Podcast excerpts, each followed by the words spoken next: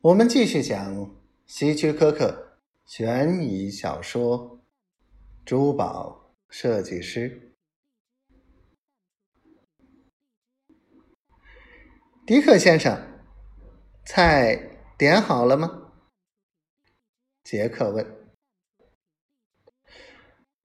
呃，是的。不过今晚我不太饿。旅行期间把胃口弄坏了，所以我只想吃点点心。两个干酪面包，加上全部配料，一碗红番椒，一杯双料巧克力麦芽酒，一块。草莓蛋糕和咖啡做甜点。他向杰克笑笑。